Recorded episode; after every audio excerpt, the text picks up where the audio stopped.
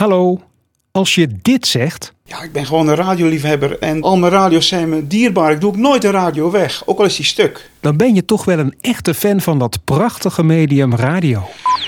Aan iedereen die luistert, Goedemorgen. Luisteraars, goedemiddag. goedenavond.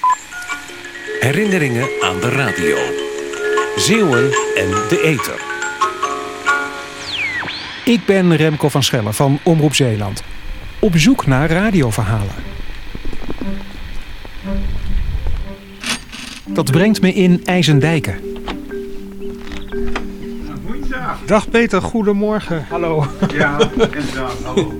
Bij journalist en fotograaf Peter Verdurme. Ik ben officieel pensionado, hè, want ik heb de leeftijd. Maar ik blijf dingen voor het ZVA doen, hè, het Zeeuws-Vlaams Advertentieblad. Ja. Dus een man van foto's en geschreven verhalen. En radioluisteraar. Hij woont in het huis waar hij is opgegroeid. Hoeveel toestellen heb je in de woonkamer? Nou, ik, als ik even tel, 1, 2, 3, 4 toestellen. Er zit natuurlijk zit een, eh, een gewone radio bij, hè, met, een, met een antenne. En dan heb ik, eh, ja, in de loop der jaren heb ik ook een paar eh, internetradio's gekocht. Eentje bij een, voor een tientje ergens. Dat was een goedkope aanbieding. En nog eens een wat duurdere. En ja, dat is iets wat, ja, dat hoort bij mij.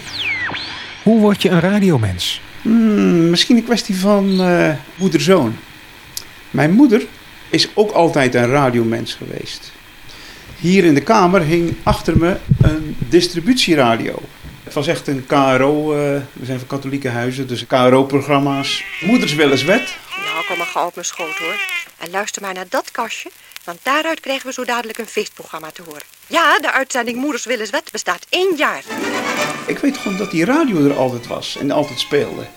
Maar dan praat ik echt over eind jaren 50, begin jaren 60. Wij hadden heel laat televisie ook in huis. Dus de radio was altijd voor ons eh, ja, het venster naar de wereld.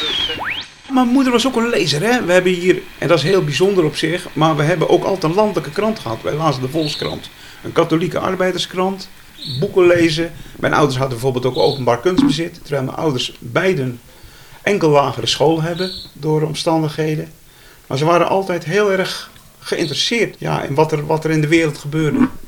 En dat was ook iets wat ons eigenlijk wel een beetje bijzonder maakte. Radio als venster op de wereld. De samenleving ontdekken via de ether. Peter, wat ontdekte jij dan? Ja, en je begint dan natuurlijk eh, popmuziek te ontdekken. Toen ik een jaar of eh 12 was, 13 was, 3, 64 zo. Ja, en dan eh, ja, een transistorradiootje was toch wel eh, het, hè? Wat een meisje weten moet, wanneer ze wil gaan trouwen, dat ze altijd al haar goed met persiel schoon moet houden. Als je via perceel waste, dan kon je inderdaad een, eh, een radiootje kon je dan vrij goedkoop bemachtigen. Wacht even, je moeder spuit dus een radio bij elkaar door de was te doen. Hier ging behoorlijk wat eh, wasjes door. Dus daar werd vlug gespaard. Huisvrouwen sparen in de jaren 50 en 60 heel wat bij elkaar. Dat is een mooie aanvulling op de krappe huishoudportemonnee. Bij elk kwartje bijvoorbeeld dat je uitgeeft bij kruidenier ANO krijg je een zegeltje. Bij soepmerk California spaar je vlaggetjes voor soepkommen en lepels. De spaarpunten van de kwattarepen heten soldaatjes. Bij goudblauw koffie zitten kannetjes. En bij waspoeder persil emmertjes. Plak ze op en spaar voor, ik citeer een advertentie van Persil uit 1962, prachtige gratis geschenken of artikelen met enorme korting, zoals luxe reiswekker, pedaalemmer, rolschaatsen of transistorradio. Ik zal hem laten zien. Nou, het is een soort blauw wat, wat je misschien in de Middellandse Zee ziet, maar dan een beetje vervuild. Waar de speaker zit, zit een flinke deuk. Er zitten wat gebruikssporen. Het is van het merk Sharp. Het is een model TR 173. Nou, aan de achterkant heb ik hem nog een beetje versierd. Ook al in de jaren 60, denk ik. Waarschijnlijk om, om indruk op de meisjes te maken, want daar heb ik opgeplakt stereo. Maar het was gewoon zo mono als het maar zijn kan.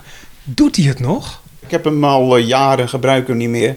Maar ik heb hem wel een mooi plekje. Ja, waar staat hij normaal dan? Normaal staat hij in mijn werkkamer. De jonge Peter Verdurme uit IJsendijken. Met het radiootje dat moeder bij elkaar heeft gewassen.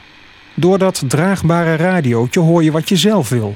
Zonder verplicht met pa en ma in de woonkamer mee te moeten luisteren naar die saaie programma's uit Hilversum. Ik luisterde natuurlijk gewoon overal. Ik nam dat radiootje altijd mee. Of naar het zwembad bijvoorbeeld, hier in IJsendijken.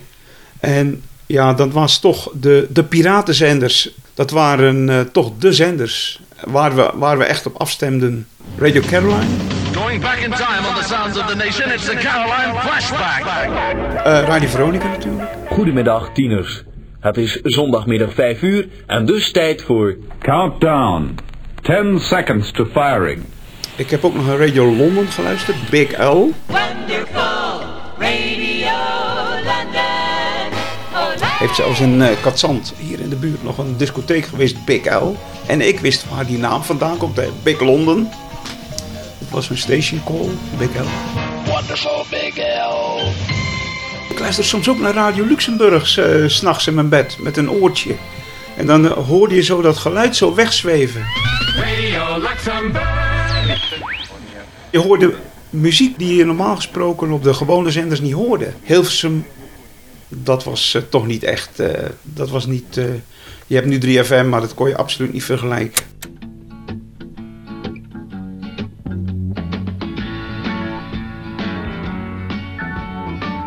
De popmuziek maakte natuurlijk enorme sprongen. Hè? Als je nu kijkt naar de gouden ouwe die er allemaal gemaakt zijn. De Stones, de Kings, Small Faces, noem maar op. Elke keer kwamen er weer nieuwe dingen.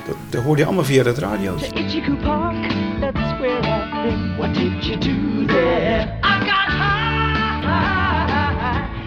Piratenzenders zijn eigenlijk vrij snel verdwenen. Hè?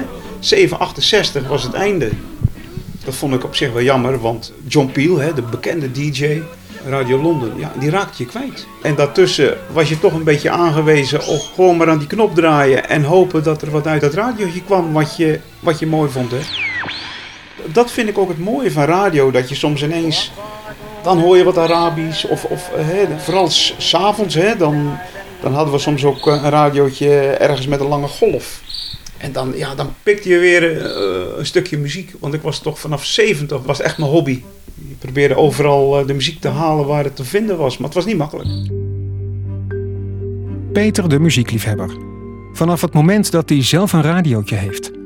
Op zijn zestiende is hij bij het Woedstok van de Lage Landen, het Holland Popfestival in Kralingen. Waar tienduizenden vredig bijeen waren om zich te laven aan de muziek van hun favorieten. Altijd op zoek naar dat onbekende. Ja, het was gewoon natuurlijk eh, als CEO die toch eh, weinig gewend was, was er nogal een eye-opener. Eind juni eh, toog ik met een vriend eh, uit IJsendijk eh, richting eh, Rotterdam, richting het Kralingse Bos. We hebben er gewoon drie dagen gezeten. En eh, ja, er zaten mensen eh, zaten, eh, grote pijpen te roken. En daar liepen dames topless. Ik vond het nogal eh, een bijzondere wereld.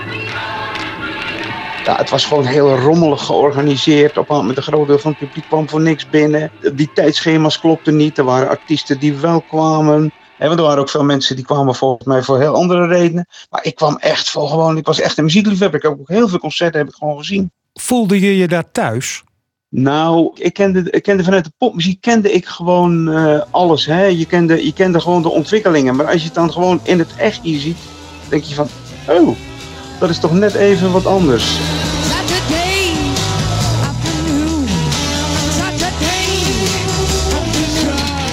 Jefferson Airplane, The Birds, Fairport Convention, Pink Floyd, ja.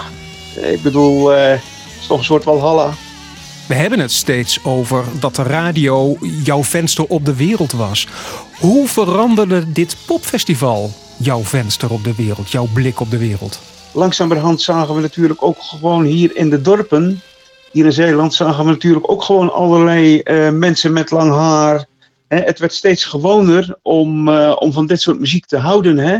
En er kwamen ook steeds meer concerten. Dus wat dat betreft werd de, de wereld die, die alleen eh, in, in de blaadje, die ik in de blaadjes las, in de popblaadjes en in, eh, op, op, eh, op de radio, die werd gewoon steeds concreter.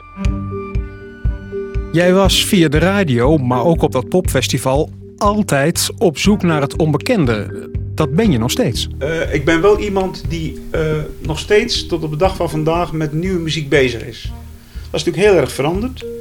Ik krijg een beetje het gevoel dat er heel veel format is. Dat ze op een of andere manier minder vrijheid krijgen of zo van bovenaf. Waarom hoor ik nog steeds maar dezelfde platen? Of, ik, ik, ik vind het zo leuk als een DJ ook enthousiast is over, over zijn muziek. Hè? Dat vrije. En dat vind ik zo mooi van eh, een paar Amerikaanse zenders. Waar je echt het gevoel hebt van ze draaien gewoon wat ze op dat moment gewoon leuk vinden en goed vinden. Mensen lu- luisteren inderdaad anders. Het gaat, eh, denk ik, vluchtig. Hoewel ik de podcast vind ik natuurlijk gewoon geweldig. Mensen zijn echt weer die audio terug aan het ontdekken. Dat is echt eh, fantastisch. En het zal niet meer zijn met een transistortje, maar eh, de kracht van audio die is groter dan van het beeld. De kracht van audio. Radio zal nooit verdwijnen, denk ik toch. Of het nu live is of op afroep via de podcast. Kijk voor meer radioverhalen op zeeuwenendeeter.nl. Daar vind je ook een foto van dat persilradiootje van Peter.